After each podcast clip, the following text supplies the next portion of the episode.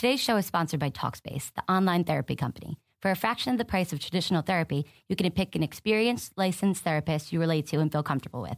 Each and every therapist has at least a master's degree and has completed over 3,000 hours of supervised work. To match with your perfect therapist, go to Talkspace.com forward slash boom.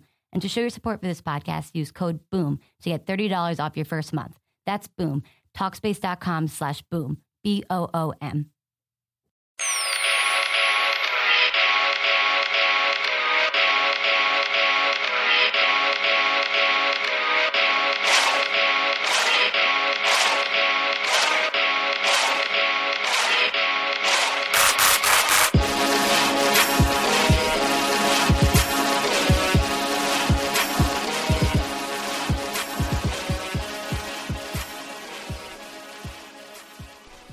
Hello, everyone, and welcome to this episode of Locked On Cavaliers. As always, I'm your host, Chris Manning from Fear the Sword and Hardwood Paroxysm.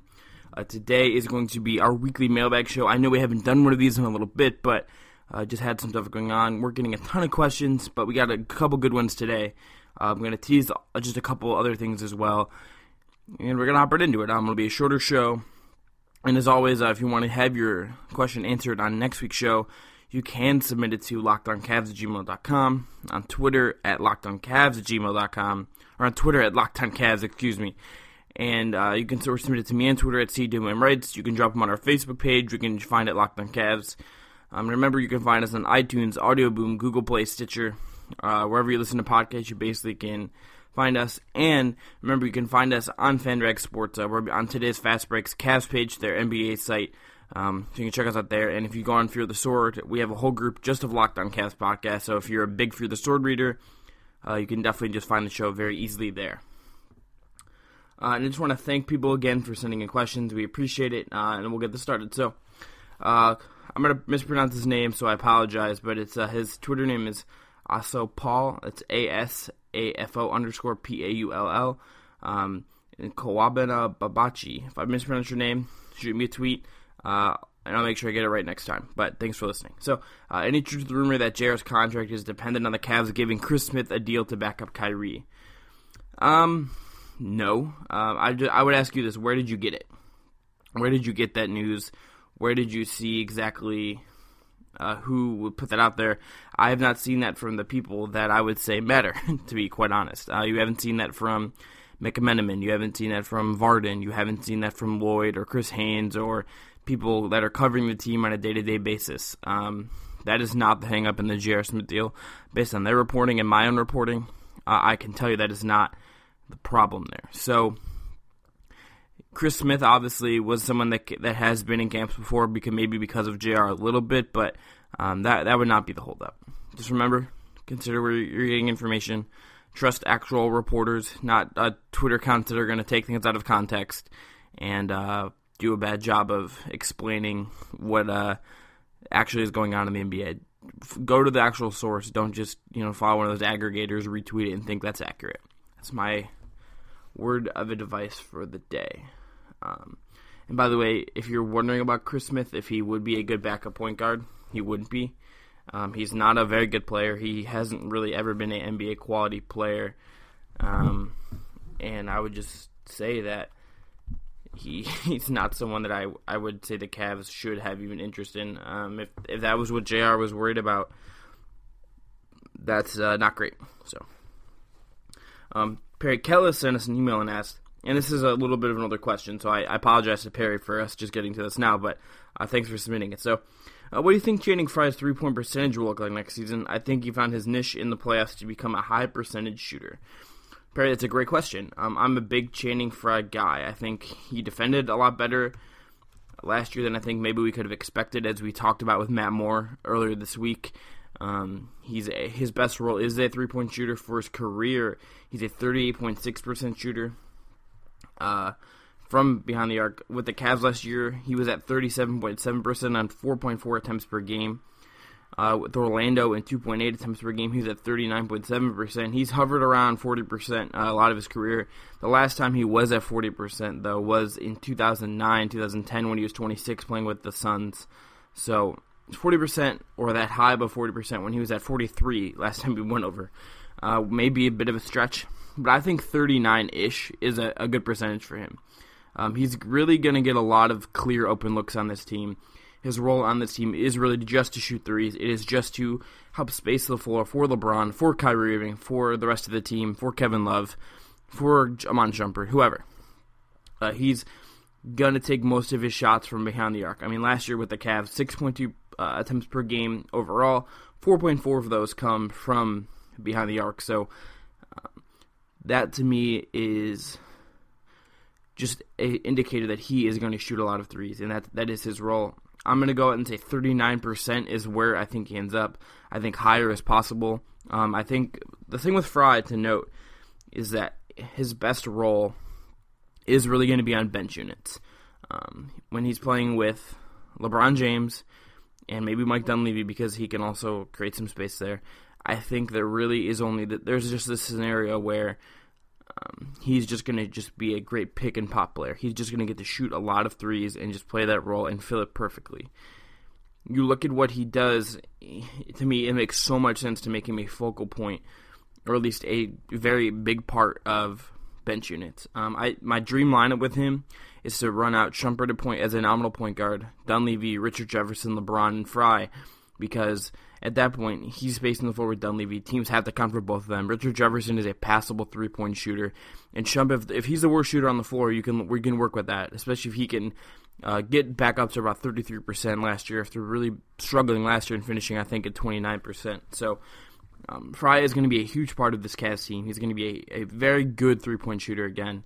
Um, he's 32 or 33, I believe. Yeah, he's uh, 33 right now, uh, which, you know, he's gonna fade at somewhere. He's been in the NBA ten years, but uh, he's gonna be useful on this team. His skills translate well. They are gonna, they are gonna age well, um, and I would say 39%, a little bit above his career average, is a pretty good, uh, reasonable expectation of what he can be. There is some variance. There is some variance in three point shooting, and it does go up and down a bit, but. Um, 39 being the best, well, maybe over 40 being the best if he just has a really, really good year, and that would be really nice for the Cavs. But he definitely can be uh, a very good three point shooter, and I think there's a chance he has the best three point percentage um, on the Cavs when the season ends. I think it's either him, uh, Dunleavy, or Kyrie Irving will finish, or J.R. Smith, but one of those four guys will finish with the best three point percentage on the team. And if I had to pick one coming out of the clubhouse just because of uh, what he'll be doing and how what kind of shots he'll get, I think Frye would be my clubhouse leader um, as you start the season. So then we have Peter Wells asked about um, Dahntay Jones. Um, he said, "Remember Dahntay Jones hitting Biyombo in the crotch, getting fined. LeBron saying he'd pay the fine, and then someone did the math and figured out it would be eighty bucks because of Jones' short contract. Did LeBron ever pay that? Um, so Pete, I will find this out. Um, we haven't heard it yet for sure, uh, but just so you know, this is how the who everyone knows out there. This is how fines work. Uh, when it, when you get fined, it comes out of your contract. I believe playoff fines come out of your next contract. If you're not on a contract and you aren't getting paid, it comes out of uh, you have to pay them or something. It's just it doesn't exactly come out linearly when he gets fined. So it's not something that was going to be taken out of his contract right away. Um, in that case, uh, so for LeBron to pay him for it, he would have really had to give Dahntay the money. I think. I think that's how the money would work. And for LeBron, 80 bucks is not a lot because uh, he is very rich. So I'm sure he maybe he did give it to him. Um, if LeBron said it, um, I'm sure at least he meant to do it. Or you know, I could see Dahntay being like, no, like that's because it would be kind of a weird thing to someone to pay your fine if it's like 80 bucks. And Dahntay still made good money, even if he's not you know making millions upon millions of dollars because he's a vet- veteran guy in a minimum deal, a prorated minimum deal at that last year. So um, I don't know. I will get to the bottom of this thing. It's interesting as well. Uh, it's something that was a very funny part of that playoff run, the title winning playoff run. So, so yeah, we'll figure that out. Uh, I'll come back in a couple weeks uh, once uh, we, you know, season gets going a little bit and it becomes more fun to ask those questions. Um, we'll get there. So our last question today comes from uh, Kevin Stankowitz, who who asks. Um, are you concerned now about point guard depth? Uh, there are there any players available with the 2.2 million freed up from Mo's retirement that might actually they might actually be able to acquire? Or second option, do you think the Cavs could use that 2.2 million freed up from Mo and offer to J.R. Smith to make sure his deal gets signed and he gets into training camp as soon as possible? Kevin, that's a very good question. Um, I appreciate the question. Thanks for, you know, being someone who asked maybe my favorite question of the day.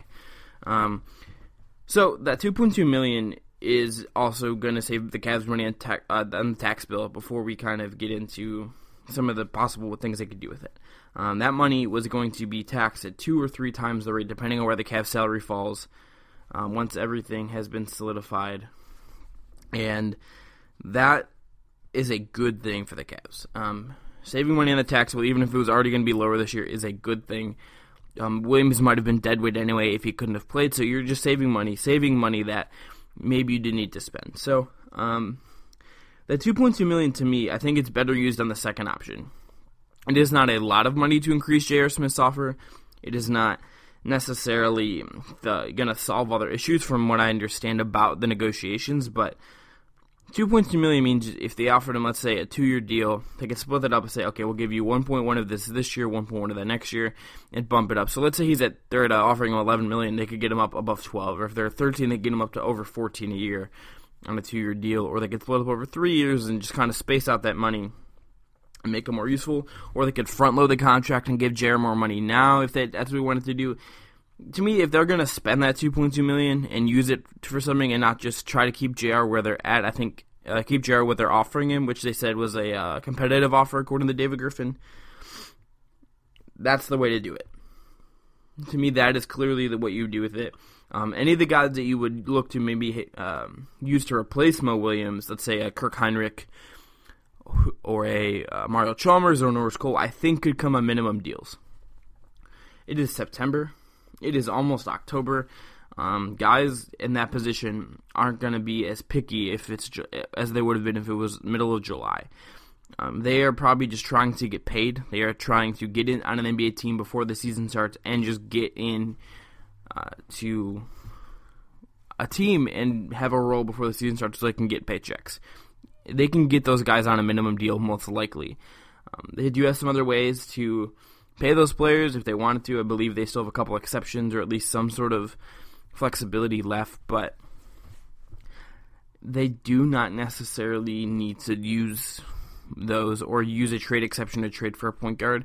Um, I, I think you just maybe what I personally would do would be to try to develop Kay Felder and Jordan McRae, keep those two roster spots that they have open because Williams retired and JR's not in camp, and try to figure it out and try to um, or the two roster spots just in general, even if JR's back, I think, but get get a point guard that f- maybe fits down the road. You don't need to sign him now, but try to develop Kay Felder. Try to develop Jordan McRae. Um, see if you have anything in them. See if you have anything in a Markel Brown or a DeAndre Liggins that you feel comfortable with uh, using them on your team. And then in a couple months, um, you know, once the season's developed a little bit, you see if Kay Felder can play at that level now. You see how Jordan McRae handles real NBA minutes against real NBA rotations and not uh, late in the season against other bench guys. Uh, then you maybe decide we want to do with the point guard. There is no rush to go and get those guys. Point guard is the deepest position in the NBA. There are a ton of good ones. There are a ton of serviceable ones. And that's part of the reason why a guy like Cole, a guy like Rio, a guy like Kirk, um, guys like that are still free agents. They have value. Um, I'm not really sold on Kirk Hinrich. If I was going to pick one of those guys, I think it would be Cole just because he's the healthiest. Uh, but Rio is the best shooter, and I, but the Achilles injury really does scare me, as I've said before on this show. So um, I would wait. Um, you could use that money for sure, but I think you get those guys on minimum deals, and I think that money, if you're going to try to disperse it somewhere, it should probably go to try to get JR into camp as soon as possible. Um, and I, you know, I, it seems like this is really the only place JR is going to end up. This is the Cavs are the place JR will end up. So um, it's just a matter of time, and maybe it's a money thing, maybe it's a years thing. I'm sure once he signs, we'll get some sort of clear picture of that, or once it gets closer to him signing. But we'll see. So that was all of our questions for today. I appreciate you guys for sending those in. Again, you can send those into our email at lockedOnCavs at gmail.com or on Twitter to lockedOnCavs at gmail.com or lock, just add lockedOnCavs. I don't know why I keep butchering that, but thank you for listening. Um, just a couple quick notes. Um, we'll be back. The last two episodes this week are going to be over under shows um, with Chris Barnwell, who's been on the show before. We're just going to go through the East and then the West on two separate shows, uh, going over under on the teams. We're going to have an NBA history podcast coming up soon. Uh, we'll have another interview coming up soon, maybe two interviews if everything goes right. Um, but we have some cool guests planned. I know we've been teasing that for a while, but as you saw with Matt Moore, we're finally getting those rolling. Um, and I'm really excited about that. I'm excited to talk to people who cover the NBA at, very, at a very high level, who can talk about complicated things. And I'm really excited to just keep doing fun stuff with this show. It's been a lot of fun. We're, you know, over 40 episodes now, and it feels like I just, you know, did my first one not too long ago. So I appreciate you guys listening. Uh, this has been Locked On Cavs. This has been Chris Manning. We'll talk to you tomorrow.